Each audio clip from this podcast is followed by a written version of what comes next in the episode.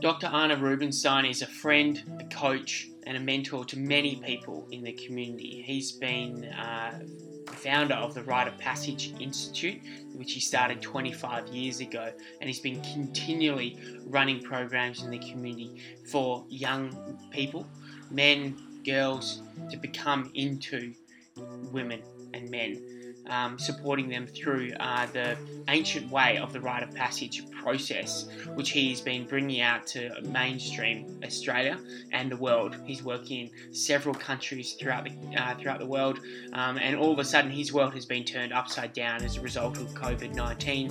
It's very face to face and hands on the work, but he's now turning into a digital experience that people can experience um, everywhere. Um, you know through the online presence that really is creating a lot of space and growth for a lot of people. Uh, so tune in. I know you'll love this podcast. It's been something I've been looking forward to doing for a number of years. So Arne Rubinstein, thank you so much for joining us on the iyarn podcast. Absolute pleasure, Lockie. Nice to be here with you, mate. So, w- w- how we like getting these um, check-ins uh, started um, with the podcast is, uh, can you share a bit of a quote for us? Yes. Uh, thinking about a quote, actually, by far my favorite quote at the moment uh, is one that I learnt when I was at Harvard University when I won a scholarship there to the business school.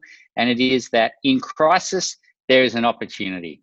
And, you know, not a question that we are um, in a crisis situation with the coronavirus, um, but there's also not a question that there are enormous opportunities and great thing for us to discuss today. Fantastic, great. Oh, that's uh, you've really nailed that one. So something that we've been doing for a number of uh, well, the kind of really in the scheme of things, in the scheme of rites of passage, the short time we've known each other for the last couple of years. Um, something that you've brought into my life, which I take into many other areas of my life, is this concept of a check-in. Um, do you mind? Uh, I think it's quite relevant now to do a bit of a check-in, given the times um, of yourself, and then maybe run through everyone through the kind of concept of a check-in. Sure. So we starting with the check-in, or you want to understand a check-in first? Sorry. Um, I, would like to let's start off with the check-in. All right. How about I start? So my check-in. Um, well, I'm tempted to say I'm good, and and I sort of am, but there's a lot of things going on at the moment. Um, I have 89 and 90 year old mother and father who are locked down in Melbourne in their house, and so I'm very concerned about them. Uh, and I have my, you know, one son in London and one son in Melbourne. So there's a lot going on there. I have no business at the moment because uh, you know, schools and, and public speaking and all that stuff's completely gone. So I have no income and I have a team that I'm employing. That's one side of the check-in. Uh, and on the other side, I'm, I'm quite excited. And that's just the truth of it. I'm excited about the opportunities. I'm excited about the fact that you know, people all over the world are, are going to be at home looking for things to do. And what's going on, in my opinion, is a rite of passage. And so it's an incredible opportunity for us to really support and get our message out to a lot of people. And I'm excited about the freedom of kind of everything's up in the air at the moment. Um, so yeah, my check-ins kind of, you know, I'm, I'm at both ends of the spectrum. And uh, finally, I'd say I'm happy to be here with you, Lockie, and and uh, really enjoyed what you're doing and what we've done since we've known each other the last couple of years. So I'm looking forward to this interview. Thanks, mate. Well, thank you for that. I um, I guess for my check-in, I'm surprisingly am in that kind of similar phase. I think um, a lot of this work that we do, we do with Rite of Passage, you do kind of look at into life is this this macro picture of things, and and uh, so right now, I actually just sat in the sun for about 15 minutes before we had this chat, so I'm feeling quite um energized. Um, a bit of a daily practice for me has been uh, making sure I'm stopping, stopping for at least 10 minutes in the middle of the day to breathe. And that's been serving me quite well. Um, how I'm kind of holding up um, with all this in a weird way, I, um, the work that we're doing with iyarn is quite, uh, it's taking, getting a lot of traction, surprisingly. Um, well, not surprisingly, but um, it's very exciting. A lot of people actually realizing as they become more virtual, it's a way for them um, to check in with their community, their peers, um, and more uh, with more intent and and connect deeper. Um, iyarn helps facilitate that. So in my world, it's actually been the busiest time for me ever with iyarn. So um, and that um, excites me a lot. So I'm feeling quite good, and, and also to have a uh, you know right now um, to have you on the on the phone, who's been a huge coach and um, teacher for me um, as my real main teacher over the last few years. Very exciting. I mean, been dreaming about this, you know, opportunity to get, you know, your story out there to my friends in the community and the podcast. So I'm really excited about, you know, how to be a parent in crisis situations. And one of the um, posts I saw you put up yesterday was actually about, um, you know, this concept of a check-in. Um, for us, we do a lot of these at the camps we do, um, but you have quite a, a perfect little formula, a word golden, um, do you mind just running everyone through what that is? Sure. Well, look, the whole aim of a check-in is that when you say to someone how you're going, rather than just saying good or fine or okay, we actually want to know how someone's genuinely going.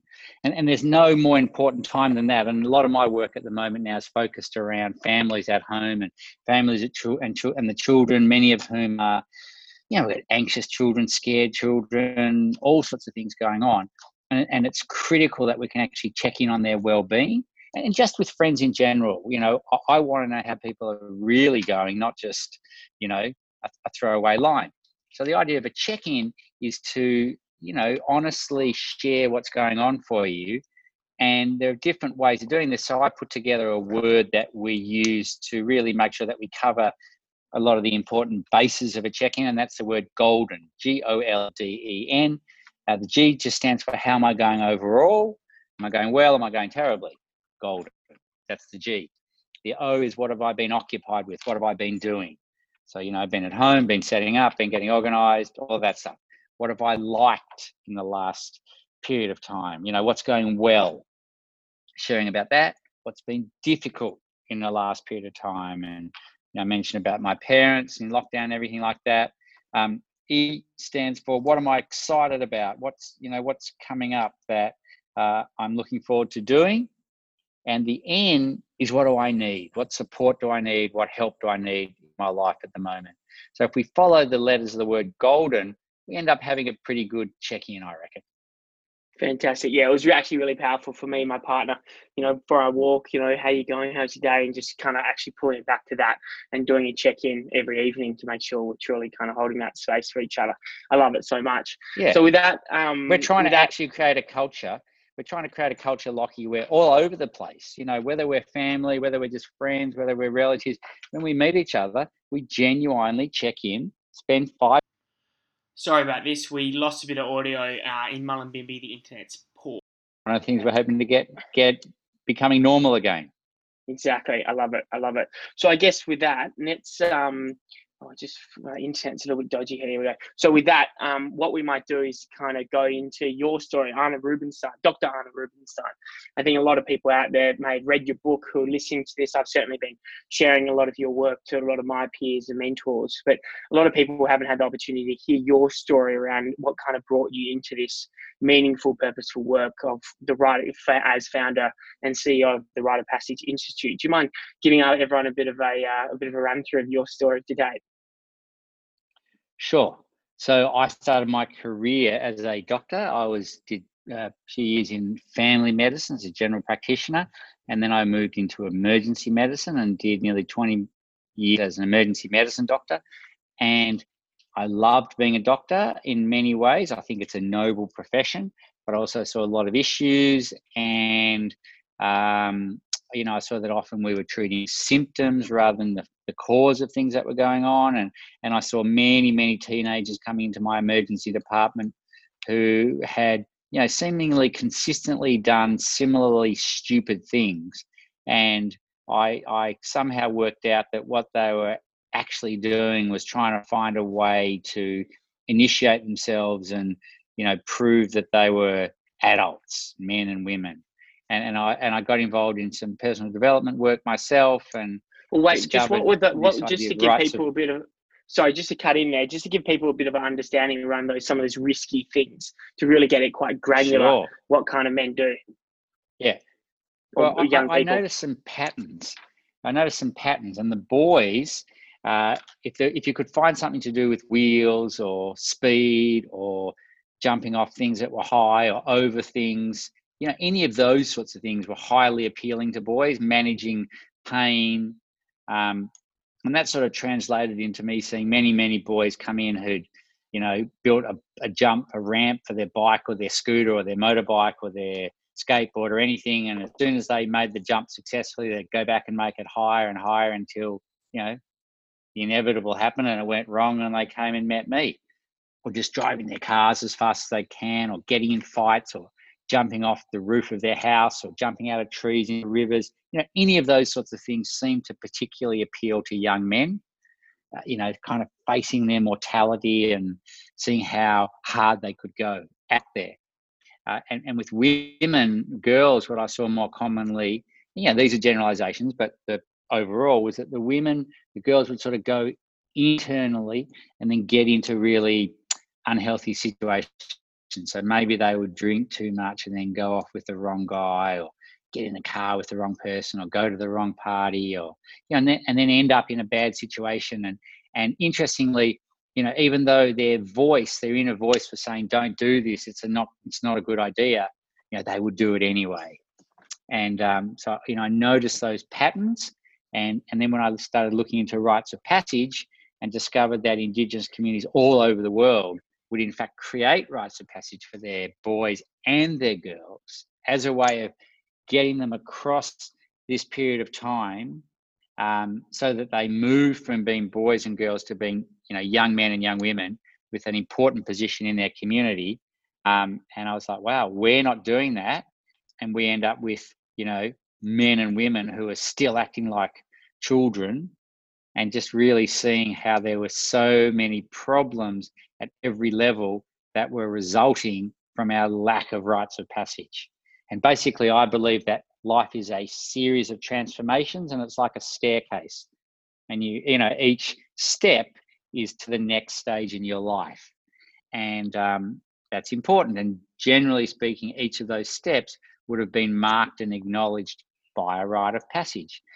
And when we don't even do the first fundamental one of supporting boys and girls to become young men and young women, we risk ending up with 30, 40, 50 year olds who are still acting like children. You know, and I work a lot with men, and we end up with a lot of 40 year old men who still think they're the center of the universe and life is just about them and you know, can never be wrong, can never admit when they're wrong, don't take responsibility for their actions, and think that women are there for them and are their possessions um, or, or, they can just take what they want. And that's a really big problem. And, and just extending that, you know, I, I, really worry that we live in a world that's actually ruled by boys.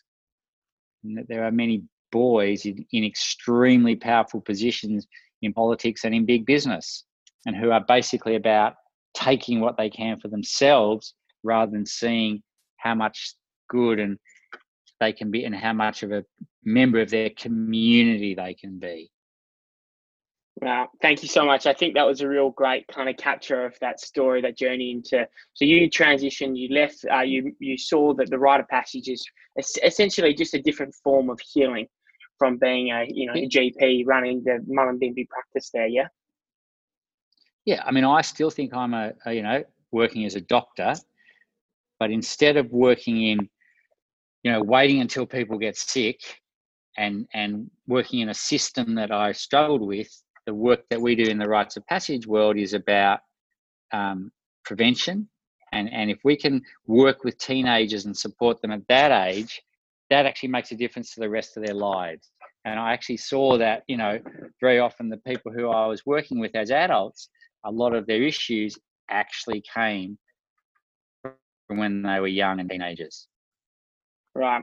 So, the, you know, up until two weeks ago or three weeks ago. So, do you mind just giving everyone a bit of an update? Obviously, a lot of your work is face to face. You know that you in your traditional model has been face to face running camps. So, just give everyone a bit of an insight of some of the ways how you facilitate rite of passage work throughout the country. Sure. Well, our first programs were rites of passage for fathers and sons, which we started back 25 years ago and taking away groups of boys and their fathers and and you know doing a ceremony a five day program where the men would share their stories and and we figured that the way to pass on wisdom and knowledge to the boys is not to tell them how to live their lives but to really let them hear our stories and our true stories, you know, good and bad, and then let them make up their own decisions. So on these camps, the men would share their stories. We would create challenges for the boys.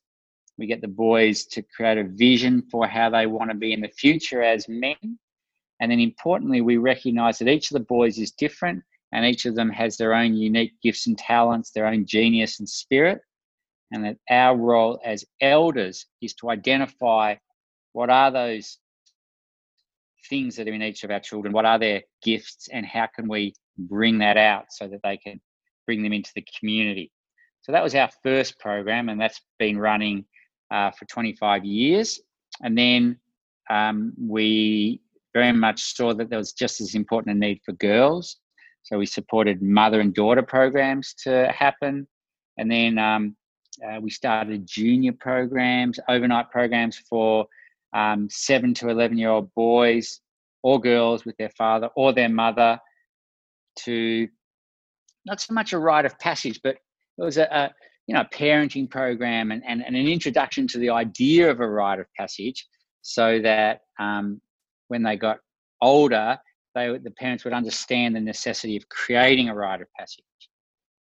And then somewhere along the line, about 15 years ago, we started running leadership training programs so that we could be training more facilitators so that people could go out and create their own rites of passage in their own families or work or communities.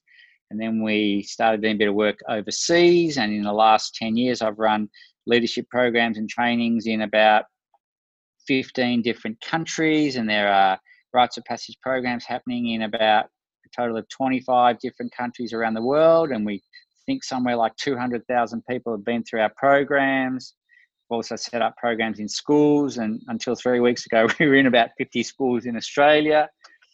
And then, uh, as of about three weeks ago, we've got no business, and I'm kind of unemployed because schools aren't, we can't work in schools, we can't do public speaking, and we can't do uh, our camps. But um, it also creates an amazing opportunity to take our work online. Um, and we know that there are literally, you know, two or three billion people now sitting at home.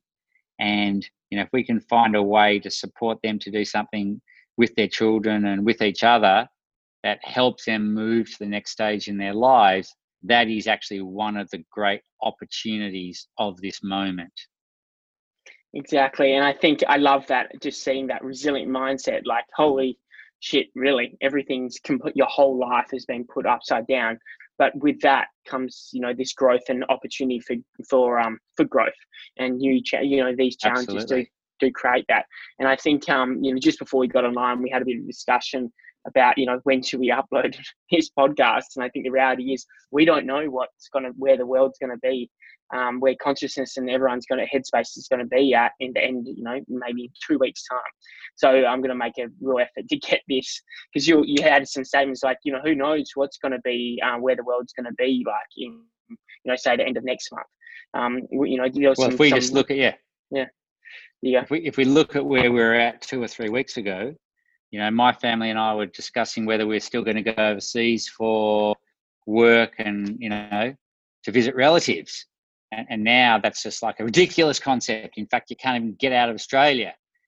Um, and so, with everything changing so rapidly, we really don't know um, what's going to happen. And, and, you know, we do know that we're going to have a period of isolation and hopefully that ends but we don't know whether there's going to be social disruption. We don't know whether there's going to be economic meltdown. Um, we really, what we do know is that it's unknown, it's not in our control, and that there are many factors involved, and that this is an event that hasn't happened before in the modern world. Correct. And so I think that kind of leads into this next point that I've been kind of dwelling on a fair bit, which is, you know, we're actually kind of, I don't know, you know, in the modern era, um, you know, I guess maybe World War II probably was the last time where collectively, globally, everyone was uh, was challenged at the at the same point in time. Correct. And and that, you know, my parents who are 89 and 90, they were alive during that period, but certainly, you know, no one of our age. Yeah, right.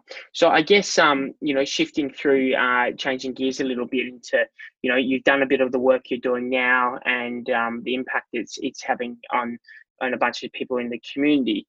Um, what are some of the ways how you're, uh, you know, um, digitalizing this rite of passage? Because you know, this is traditionally for, you know, forever really. Millennia um, a lot of this rite of passage work has been done you know in the person where people maybe for a bit of context for some people you know when you do a leadership training course Arne takes you through and shows a few videos of different rite of passages that happen globally um, from in the philippines to south america um, to northern america and even to australia.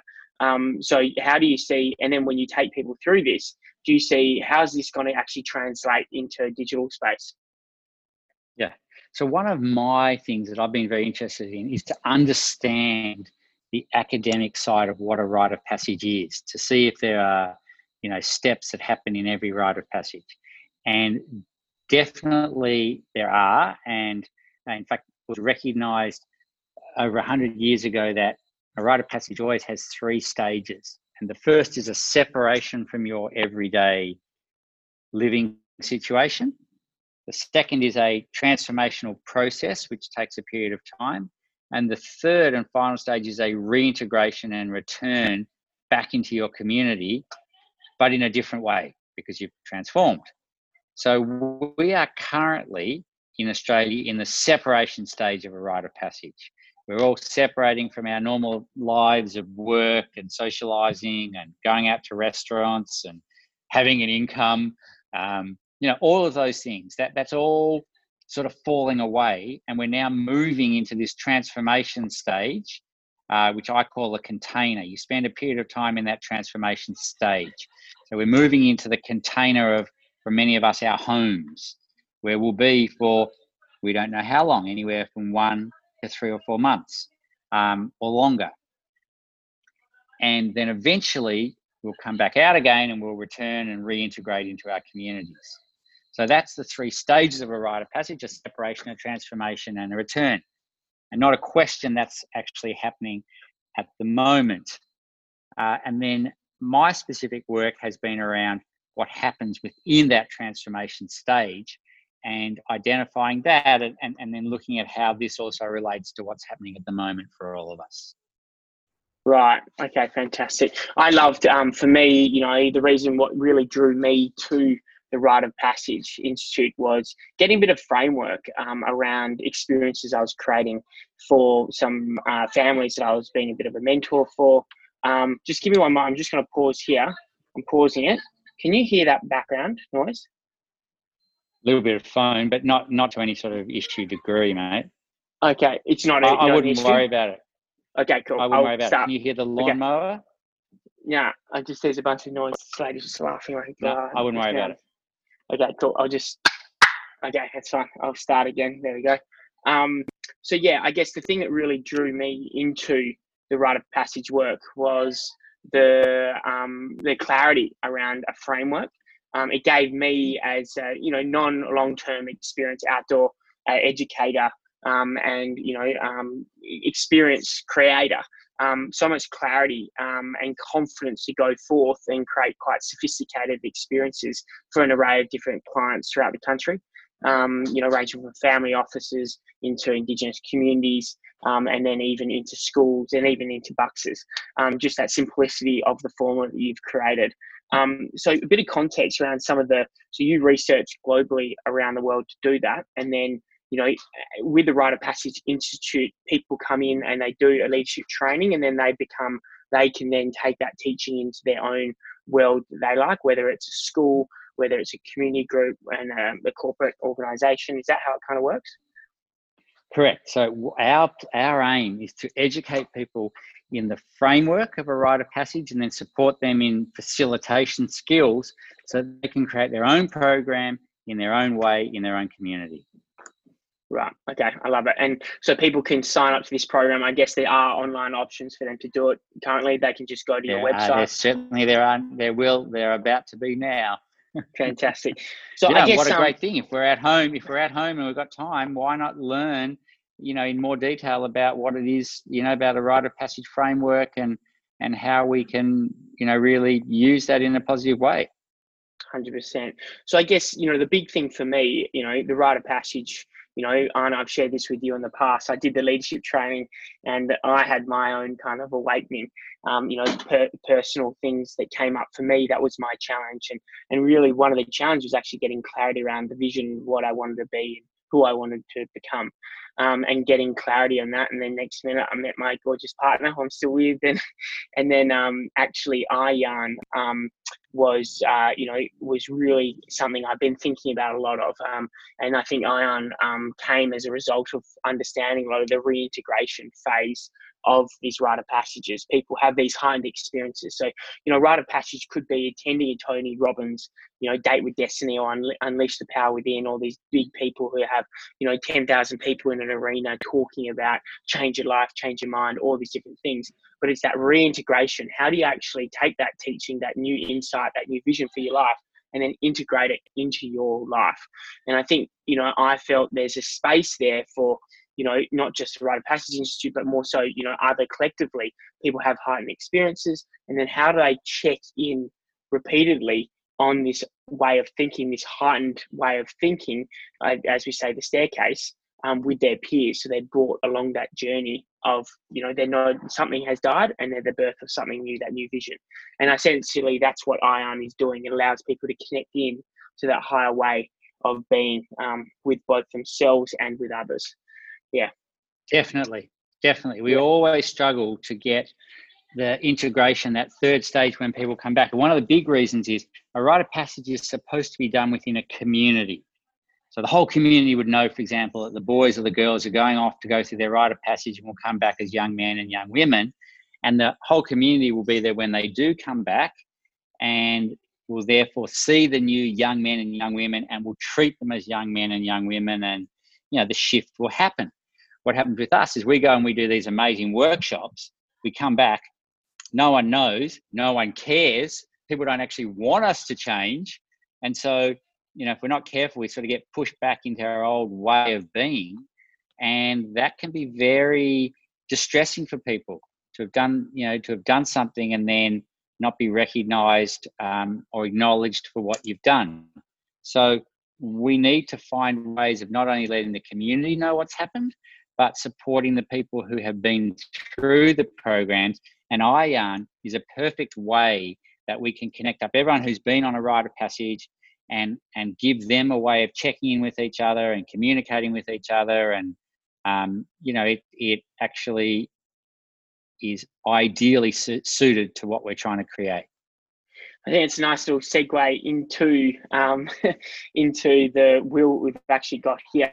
Um, sorry, the reason why you can't see me right now is just because I'm actually looking at your wheel that you shared through to me. So you've got a bunch of different ah. segments here. So the goal is um, yeah. I'd love to have a bit of a conversation with you about um, this wheel. You know, so you've sure. chosen. Um, I'll just see if I can. Yeah, you've chosen. You've chosen. Oh, I think the maximum amount of segments. Well done. You got I know. I got really excited. Yeah, nice. So tell me about some of the strengths here. So I see children 8.5, nutrition 8.1. There obviously some areas, you know, you're up in Mullumbimby. Talk to me about that a bit. Well, I, you know, I, have a very close relationship with my sons. So I'm happy about that. And, you know, something good happens, they ring me and um, we talk, they're 28 and 30 and we talk a lot and, you know, there are challenges, but I'm happy with the relationship. And I, I place a high priority on living in a healthy way. And so, yes, I am up in the Byron Bay area and I live on 150 acres and I'm very lucky I have access to good food. Um, so, those things scored well.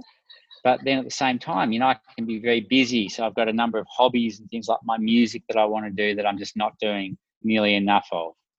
And, um, you know, my relationship. My partner lives in Sydney and I live up here, and we're both very busy. And so, um, you know, we haven't been able to see each other enough. Um, we created one of the opportunities actually here because she's come up to spend this time of isolation with me. So that's fantastic. Um, but it was actually very interesting for me just going through the different elements of the wheel and without thinking about it too much, just saying, look, this is where I'm at. And yeah, I'm happy to discuss any of the specifics if you'd like to. Yeah, well, I, maybe just before we wrap up, we'll wrap up soon. Is there any other one, um, you know, after when we have these conversations about, you know, being vulnerability is where the, the space for growth is, and a lot of that is like doing. So, you know, are there any of these areas of your life that you feel like um, you're a bit challenged at the moment, and you're committing to in the short term or medium term to to expanding? Yeah, well, it's interesting. I mean, I'm challenged in my career and my finances. I have to admit because, you know, I've always sort of taken it pretty close to the wind in that, you know, whilst I do a lot of programs, it's never been a particularly financially life financial lifestyle. So you know, I've managed to survive, but I haven't had a lot of, um, I haven't had savings. I've always had a mortgage, and and now with no income, in many ways, I'm really financially vulnerable.